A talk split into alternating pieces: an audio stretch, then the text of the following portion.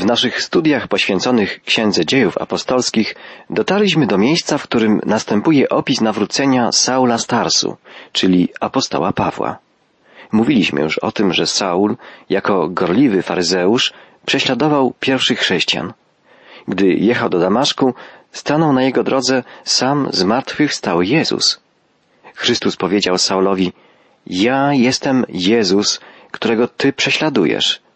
A potem polecił mu, wstań i idź do miasta, tam ci powiedzą, co masz czynić.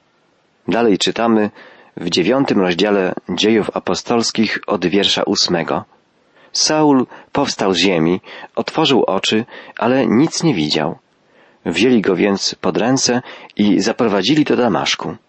Tam przez trzy dni, pozbawiony wzroku, nic nie jadł i nie pił. W Damaszku mieszkał pewien wyznawca Jezusa, który miał na imię Ananiasz.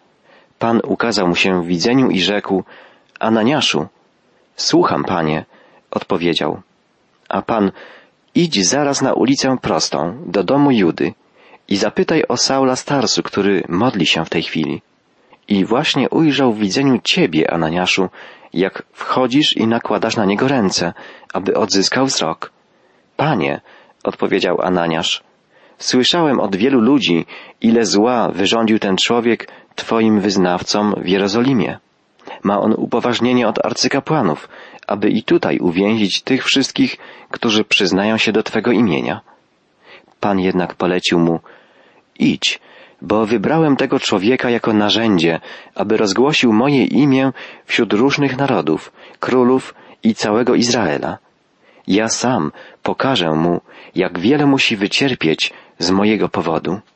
U wszystkich ludzi wstrząs psychiczny i duchowy odbija się również na fizycznej kondycji, bo ciało i dusza są ściśle ze sobą złączone. O Saulu czytamy, przez trzy dni nie widział i nie jadł i nie pił. Nastąpiło tu nawrócenie, które radykalnie i aż do samych korzeni odmieniło życie człowieka. Jezus powiedział o Saulu w tamtych dniach, iż on modlił się. Saul, nie widząc, modlił się i pościł i usiłował zorientować się w tym wszystkim, co zaszło. Chyba natychmiast zadał sobie dwa pytania. Dlaczego Mesjasz, który mu się objawił, został ukrzyżowany? I drugie pytanie, jakie znaczenie w takim razie ma prawo? Są to pytania decydujące o podstawie egzystencji, ściśle ze sobą związane i wymagające jednoczesnego rozwiązania. Ponieważ nasza własna sprawiedliwość właśnie poprzez prawo, prawo Boże, staje się śmiertelnym grzechem, Mesjasz umiera na drzewie klątwy i tworzy przez to zupełnie nową, prawdziwą i uznaną przez Boga sprawiedliwość. Sprawiedliwość przez wiarę, przez usprawiedliwienie. Jezus zaczyna oddziaływać na Saula przez Ananiasza, jak zwykle posługując się jednym bratem, aby dokonać swego dzieła na drugim. Zwraca się więc do Ananiasza w formie określonej w dziejach jako widzenie. I chyba nie chodzi tu o widzenie senne, bowiem Ananiasz od razu udaje się do Saula, a w nocy nie mógłby wejść do cudzego domu. W tym czasie Saul też ma widzenie, które przygotowuje go na przybycie Ananiasza. Ananiasz mimo woli sprzeciwia się Jezusowi. Zadaje pytanie, przecież ten człowiek ma upoważnienie od arcykapłanów, aby tutaj uwięzić wszystkich, którzy wzywają Twego imienia, Panie. Ananiasz również jest świadomy, że atakując chrześcijan, Saul ma na myśli tylko jedno imię, imię Jezusa i z nim walczy. I teraz właśnie odpowiedź Jezusa wyjaśnia wszystko. Mówi on Ananiaszowi, idź, bowiem ten człowiek jest moim narzędziem wybranym, aby zaniósł imię moje przed pogan i królów i synów Izraela. Właśnie ten, który imię Jezusa chciał zetrzeć z powierzchni ziemi, poniesie je teraz w świat jak nikt inny. Kazał cierpieć chrześcijanom za to, że wymawiali to imię. A teraz Jezus mówi, ja sam pokażę mu, ile musi wycierpieć dla imienia mego. Cierpienie dla imienia Jezusa nie jest czymś przypadkowym, jak gdyby ubocznym czynnikiem, ubocznym skutkiem towarzyszącym służbie dla Pana. Cierpienie jest koniecznym i istotnym składnikiem służby Bożej. Nie osłabia prawdziwego sługi Jezusa, ale przeciwnie, hartuje go, doskonali i czyni z niego odpowiednie narzędzie w rękach Boga. Pan Jezus powiedział, że Paweł jest wybranym narzędziem, aby zaniósł imię Jego przed pogan i królów i synów Izraela. Saul nie został więc wybrany wyłącznie na apostoła pogan. Miał nieść imię wszystkim. Imię Jezusa miał nieść również przed synów Izraela. Tak też apostoł Paweł czynił. Gdziekolwiek szedł, odwiedzał najpierw synagogi i dopiero gdy tam został odrzucony, zaczynał swoją misję wśród pogan. Czytaliśmy, poszedł Ananiasz i włożył na niego ręce i rzekł, bracie Saulu, Pan Jezus posłał mnie, abyś przejrzał i został napełniony Duchem Świętym. Jasne stają się tu dwie sprawy. Po pierwsze, uzdrowienie ze ślepoty i napełnienie Duchem Świętym nastąpiło wraz z włożeniem rąk przez Ananiasza. Tak wielką uwagę przywiązuje Jezus do braterstwa wśród swoich. Po drugie, jednoznacznie jasne staje się dla nas działanie Jezusa. Mamy pewność, że uzdrawianie nie jest sprawą przypadku czy natury, ale darem pochodzącym od Jezusa, a przekazanym przez ręce Ananiasza. I wcale nie trzeba do tego rąk samego apostoła. Może to uczynić zwyczajny chrześcijanin, na przykład Ananiasz. Czytamy, natychmiast opadły z oczu jego jakby łuski i przejrzał, wstał i został ochrzczony. To wszystko dzieje się dlatego, że polecił to Jezus i to w Jego mocy dzieje się wszystko. Pod wpływem włożenia rąk przez Ananiasza Saul nie tylko został uzdrowiony, ale otrzymał również Ducha Świętego. Czy nie otrzymał więc wszystkiego, czego potrzebował? A jednak został ochrzczony. Chrzest nie przedstawiał dla Saula problemu teologicznego. Po prostu udokumentował w ten sposób przynależność do Jezusa i do Jego Kościoła. Jakkolwiek nie sądził, by dopiero teraz przez chrzest stał się chrześcijaninem i otrzymał łaskę Jezusa i Ducha Świętego. Paweł już był własnością Jezusa. Już otrzymał łaskę Jego i Ducha Świętego. Już był narzędziem wybranym przez samego Pana.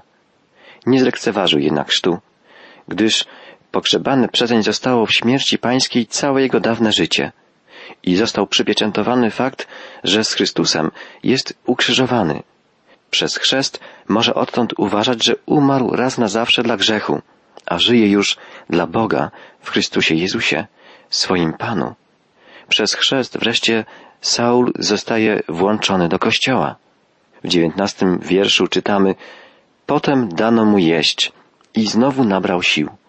Po kilku dniach pobytu wśród uczniów w Damaszku zaczął zaraz głosić w synagogach, że Jezus jest Synem Bożym. Możemy sobie wyobrazić, z jaką radością spożył Paweł ten pierwszy posiłek. Po kilku dniach postu, po chrzcie, a przede wszystkim po gruntownym wewnętrznym przeobrażeniu, posilił się i odzyskał siły, zarówno fizyczne, jak i duchowe. Był teraz nowym stworzeniem. Przemieniony przez Jezusa Saul stoi u progu ogromnej pracy, jaką przyjdzie mu wykonać dla Pana. Od razu też przystępuje do głoszenia Jezusa jako Mesjasza, poczynając od wizyt w synagogach.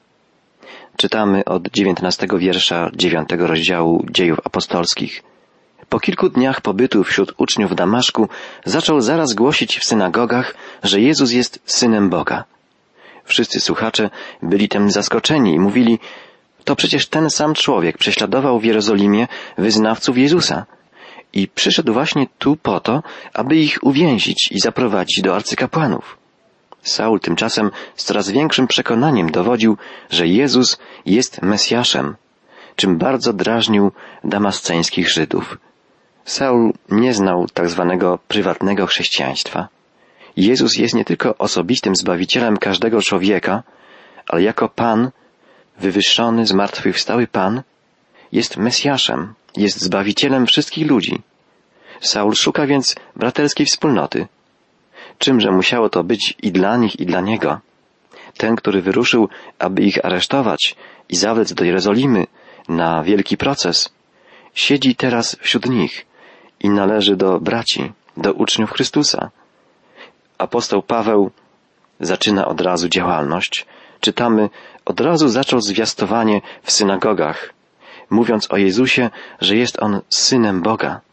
Tak zdecydowane przystąpienie do dzieła leżało w naturze apostoła Pawła. Treść zwiastowania nawróconego Saula zawierała się w jednym, jedynym, niezmiernie ważnym zdaniu. On jest synem Boga. Jest Mesjaszem, Chrystusem. Apostoł Piotr mówił do Izraelitów o słudze Bożym i nie poruszał tajemnicy osoby Jezusa. Paweł natomiast od razu sięgnął głębiej. Z tego, co przeżył podczas spotkania z Jezusem, musiał wywnioskować, że Jezus pochodzi od Boga, że jest synem Boga. Według rozumienia żydowskiego Mesjasz mógł być po prostu człowiekiem. Paweł jednak zrozumiał, że Mesjasz, Jezus, nie jest z rodzaju ludzkiego, nawet gdyby był spośród ludzi największy i najwspanialszy. Jezus przyszedł od Boga. Jest Synem Bożym. Wśród Żydów w Damaszku zapanowało poruszenie i przerażenie, gdyż Paweł nie poprzestawał na teoretycznych rozważaniach na temat Jezusa, ale dowodził, że jest On Chrystusem. To drażniło tych spośród Żydów, którzy odrzucali Jezusa. Czytamy dalej, po pewnym czasie Żydzi uknuli spisek na jego życie, ale Saul został o tym uprzedzony. Dniem i nocą pilnowali bram miasta, aby go zabić, ale uczniowie w nocy spuścili go w koszu z murów miasta. Możemy zadać sobie pytanie, czy to, co mówił i czego dowodził taki człowiek jak Saul, dawny prześladowca chrześcijan, nie powinno było przekonać Żydów? Tak można by sądzić. Ale nieraz już okazywało się, że najbardziej nawet zdumiewające cuda i wewnętrzne przemiany nie są w stanie przekonać opornych ludzkich serc. Zbyt głęboko zakorzeniona jest niechęć do nawrócenia. Paweł pierwszy raz przeżywał teraz to, czemu później dał wyraz w liście do Koryntian. W synagodze nie pomaga nawet dowód pisma, stwierdził Paweł, gdyż nad Starym Testamentem leży jak gdyby zasłona, która zostaje usunięta dopiero z chwilą nawrócenia. Nikt jednak nie może zostać obojętnym wobec nowiny o Jezusie. Albo nawraca się, albo odrzuca Jezusa. Saul wie o tym doskonale. W tych pierwszych działaniach dla Jezusa od razu poznał smak ryzyka i niebezpieczeństwa utraty życia. Przekonał się też jednak o skuteczności ochrony Chrystusowej i doświadczył braterskiej pomocy ze strony tych, których tak niedawno prześladował. Bóg pokazał Pawłowi, że strzeże go i że będzie go ochraniał i prowadził w trudnej, pionierskiej służbie niesienia Ewangelii wszystkim narodom. Saul po raz pierwszy, już jako chrześcijanin, udał się do Jerozolimy. Było to prawdopodobnie po około trzech latach służby Pawła w Damaszku, Arabii i ponownie w Damaszku. O tym okresie pisze apostoł Paweł w swoim liście do Galacjan. Natomiast Łukasz, autor dziejów apostolskich, opowiada dalej, jak czytamy od 26 wiersza 9 rozdziału. Kiedy przybył do Jerozolimy, starał się zbliżyć do uczniów, ale wszyscy się go bali, nie dowierzając, że i on stał się uczniem Jezusa. Dopiero Barnaba zajął się nim, przyprowadził do apostołów i opowiedział, jak Saul w drodze zobaczył Pana, który z nim rozmawiał i jak potem w Damaszku śmiało występował w imieniu Jezusa. Od tej chwili Saul przebywał wśród nich. Relacja apostoła Pawła z pobytu w Jerozolimie zawarta jest w liście do Galacjan. Tam znajdujemy podobne informacje. Tutaj w dziejach apostolskich czytamy Barnaba zabrał go i zaprowadził do apostołów. Paweł widział się wówczas tylko z Piotrem i Jakubem, bratem pańskim, o czym świadczy w liście do Galacjan. To krótkie doniesienie ma na pewno udowodnić samodzielność i niezależność od pierwszych apostołów, powołanego w szczególny sposób przez Jezusa Pawła. Przybył on do apostołów jako w pełni samodzielny chrześcijanin i świadek Jezusa. Czytaliśmy, opowiedział im, jak w drodze ujrzał Pana i że do niego mówił i że nauczał w Damaszku śmiało w imieniu Jezusa. Nieufność i zastrzeżenia chrześcijan jerozolimskich wobec byłego prześladowcy były zupełnie zrozumiałe, mimo że Paweł miał już za sobą trzyletnią pracę w Damaszku i Arabii. Zbyt wiele jednak tu przez niego wycierpiano. Tylko Barnaba, który współpracował z nim przez całe te trzy lata, miał do niego zaufanie. Czytamy dalej. Od tej chwili Saul przebywał wśród nich, swobodnie poruszał się po Jerozolimie i śmiało przemawiał w imieniu Pana. Wdawał się też w rozmowy i dysputy z Żydami ze środowiska greckiego. Tak, że zaczęli nastawać na jego życie. Gdy bracia się o tym dowiedzieli, odprowadzili go do Cezarei i wyprawili w podróż do Tarsu. Tak zakończył się pierwszy epizod zwiastowania Jezusa przez Pawła w Jerozolimie. To wydarzenie, ten pobyt apostoła Pawła w Jerozolimie miał wielkie znaczenie dla całej dalszej historii pierwotnego chrześcijaństwa. Paweł udał się do Jerozolimy i poznał osobiście apostołów kierujących pierwszą wspólnotą chrześcijańską. Między Pawłem a filarami, jak ich nazywano, nawiązały się wtedy pełne zaufania stosunki, które nie uległy rozluźnieniu nawet podczas najcięższych prób. Paweł dowiedział się zarazem bezpośrednio od uczniów kierujących Kościołem i odrodzonego brata Jezusa wielu szczegółów z życia Pana, które później przekazywał wspólnotom, które zakładał. Jest to bardzo ważne dla nas, dla naszej pewności, że Jezus jest postacią autentyczną, historyczną. Apostoł Paweł pisał w oparciu o objawienie się mu samego Pana i w oparciu o wiadomości przekazane mu bezpośrednio przez najbliższych uczniów Jezusa. Przez co najmniej czternaście dni przebywał z Piotrem i Jakubem i od nich dowiedział się o wielu szczegółach z życia Jezusa. Tymczasem Kościół Jezusa Chrystusa stale rośnie. Czytamy o tym w następnych wierszach dziewiątego rozdziału dziejów apostolskich od wiersza trzydziestego pierwszego. Tymczasem Kościół w całej Judei, Galilei i Samarii przeżywał okres pokoju. Budował się i pomnażał z pomocą Ducha Świętego, trwając w bojaźni pańskiej. Kościół cieszył się pokojem, czytamy. Czy nie zaskakuje nas to zdanie? Wyjaśnijmy więc. Siłą napędową prześladowań Kościoła był właściwie Paweł.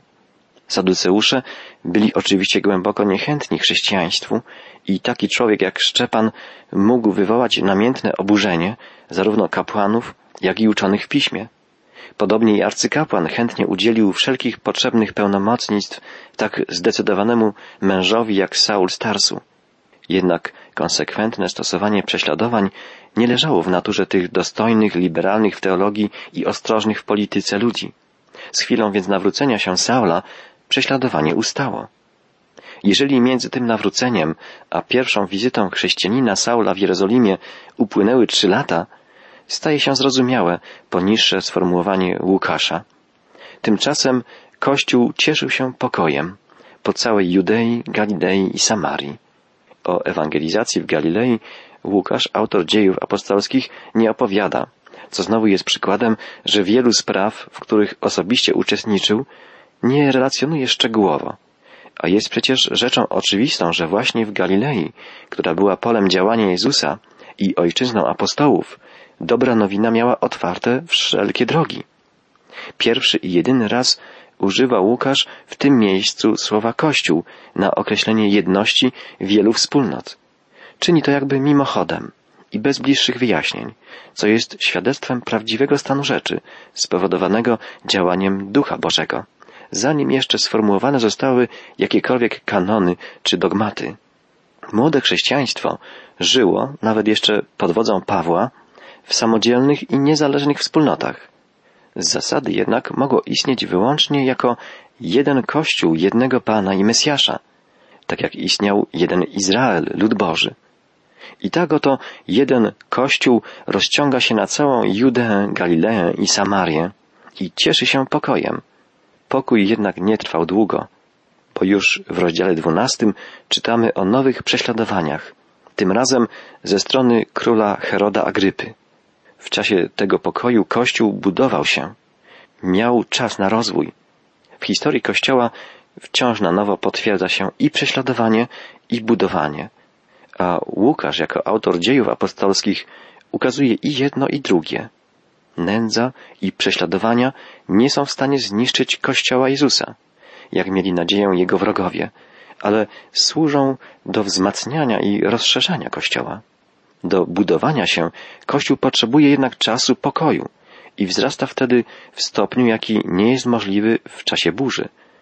Ale i teraz, podczas chwili oddechu danej od Boga, Kościół żyje w bojaźni pańskiej, czytamy.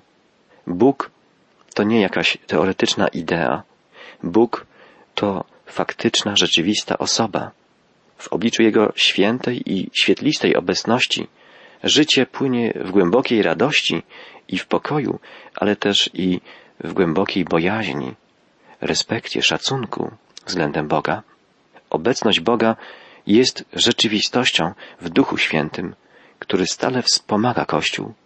Dzięki temu stale rośnie on, nie tylko wewnętrznie, ale rozszerza się. Łukasz używa tu słowa pomnażał się. Ma na myśli przede wszystkim wzrost zewnętrzny. Wiele rozmów chrześcijan z ich rodakami zaowocowało dzięki wspomaganiu przez Ducha Świętego, którego cicha potęga działała w sercach i sumieniach wielu ludzi. Teraz apostoł Piotr mógł więc opuścić Jerozolimę i udać się w podróż misyjno-inspekcyjną. Czytamy, stało się, że Piotr, obchodząc wszystkich, przyszedł też do świętych, którzy mieszkali w Lydzie. Znowu spotykamy tu słowo obchodząc, które w tym miejscu oznacza zarówno wizytację, jak i prowadzenie misji. Łukasz często pisze, że apostoł Piotr czy apostoł Paweł obchodzili różne rejony. Możemy być pewni, że oznacza to działalność misyjną. Piotr szedł z wysoko położonej Jerozolimy w kierunku Lydy, która leży na wybrzeżu o 40 kilometrów na północny zachód od Jerozolimy. Już żyli tam chrześcijanie. W tym fragmencie chrześcijan nazywa się świętymi. I to wyrażenie Łukasz powtarza wiele razy później. Poza tym znamy je także z listów Pawła. Nie określa ono moralnych czy religijnych cech człowieka, ale oznacza, że człowiek taki jest własnością Boga w Chrystusie. Ludzie należący do Jezusa są oczyszczeni Jego krwią, są uświęceni Jego świętością. Biblia naucza, że każdy chrześcijanin ukryty w Chrystusie jest święty. Nie ma w tym określeniu dumy czy jakiejś szczególnej mistyki, tylko chwała Bożej łaski, moc Bożej miłości.